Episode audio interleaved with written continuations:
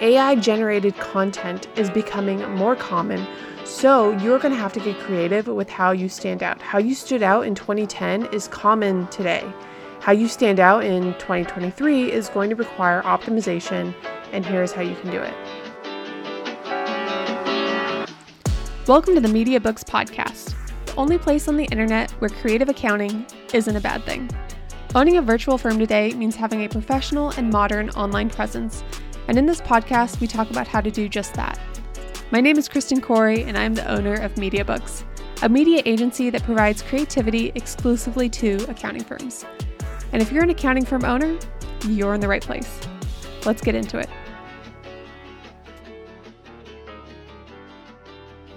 Hey everyone, welcome to another episode of the Media Books podcast. In this podcast episode, I am going to be talking about five ways to optimize AI generated blog content. Now, if you have been listening for a while, you know I have some reservations about AI and how it works. I think we're getting a little bit too excited too quick. There are still a few things that we want to work out before it's the end all be all. And you can check out uh, specifically what my reservations are in episodes 158 and 159. Having said all that, there is no doubt that AI is going to be the future, and we're going to be implementing it into more of our marketing strategy and more of our web design strategy. It is going to really take over so much of uh, kind of just gen- general content that we write. I was at a barbecue this last weekend. A friend of mine told me she was applying for jobs and she was using AI, uh, Chat GP, GPT, GTP. I, I messed it up. But she's using AI essentially to write her cover letters. And here's the thing it's great that people are really using it to get more done. However, AI generated content is becoming more common, so you're going to have to get creative with how you stand out. How you stood out in 2010 is common today.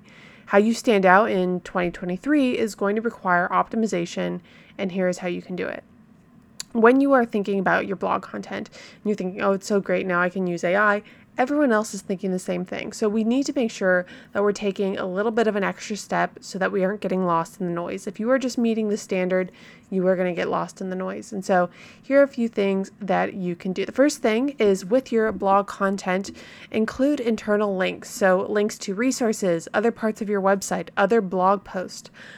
If you want someone that does this fan- fantastically is HubSpot. Go to HubSpot, just pick an article to read, and as you are reading through that article, you will find you have like 10 tabs open of different articles that you want to read. They are great at strategically placing internal links where you want to bounce around and keep reading and spend a ton of more time on their website. So include internal links strategically on your blog content. This will keep people bouncing around. This will give you a boost in SEO.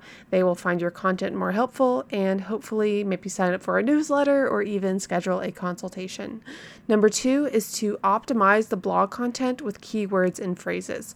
So with this AI software, you can typically say these are keywords or phrases that I want to include, but it can't always differentiate whether you are an accountant providing services to maybe the creative services industry or you are in the creative services industry looking for an accountant.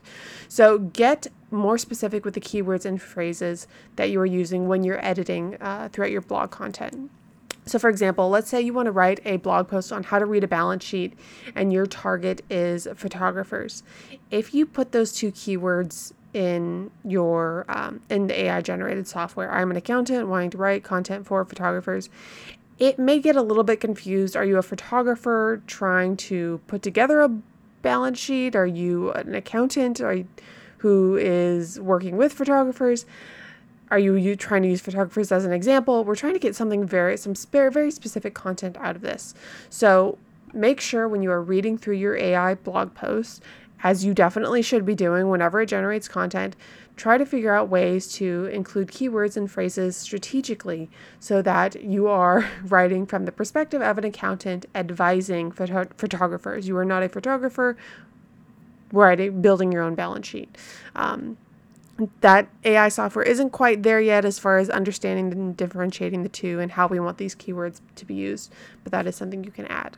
Number three, add audience related examples. So, very similar to the last one, um, AI is not going to be great at saying, I am the person writing this article, I'm the authority figure, and I'm writing it for this audience.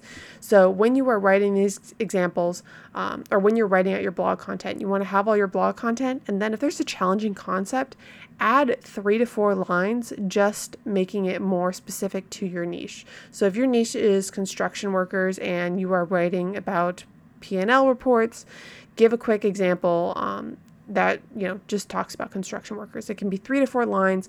It can really up not only the um, importance of the blog post, making it more relatable to the person, but it can also help with SEO. Include number four is to include images, graphics, and videos when possible. AI can generate a lot, but uh, images with SEO friendly names, graphics to better illustrate concepts, or relevant relevant videos are a great way to kind of boost your SEO, and AI is not completely there and also making that um, perfect and also not look weird. I don't know if you've seen some of these like AI generated photos, um, but it's pretty obvious. And uh, until I think that's more refined, um, you may want to kind of stick to stick to creating your own uh, graphics and then using your own images. Um, number five, reread the content. And I cannot stress this enough. It is not always clear where I is pulling the content from. The software could be pulling information from outdated sources. So, things like tax rates or GAAP regulations, you always want to make sure that the information is accurate and timely. If AI is pulling and referencing data from 10 years ago, the information is going to be outdated. And so you always want to read through, make sure all the information is not only accurate, but also just that it makes sense. Um, as far as where AI is pulling content, like I said, we don't always know. And so if it's pulling content from a source that may not be super reliable, we, you know, you want to be sure to catch that before you hit publish.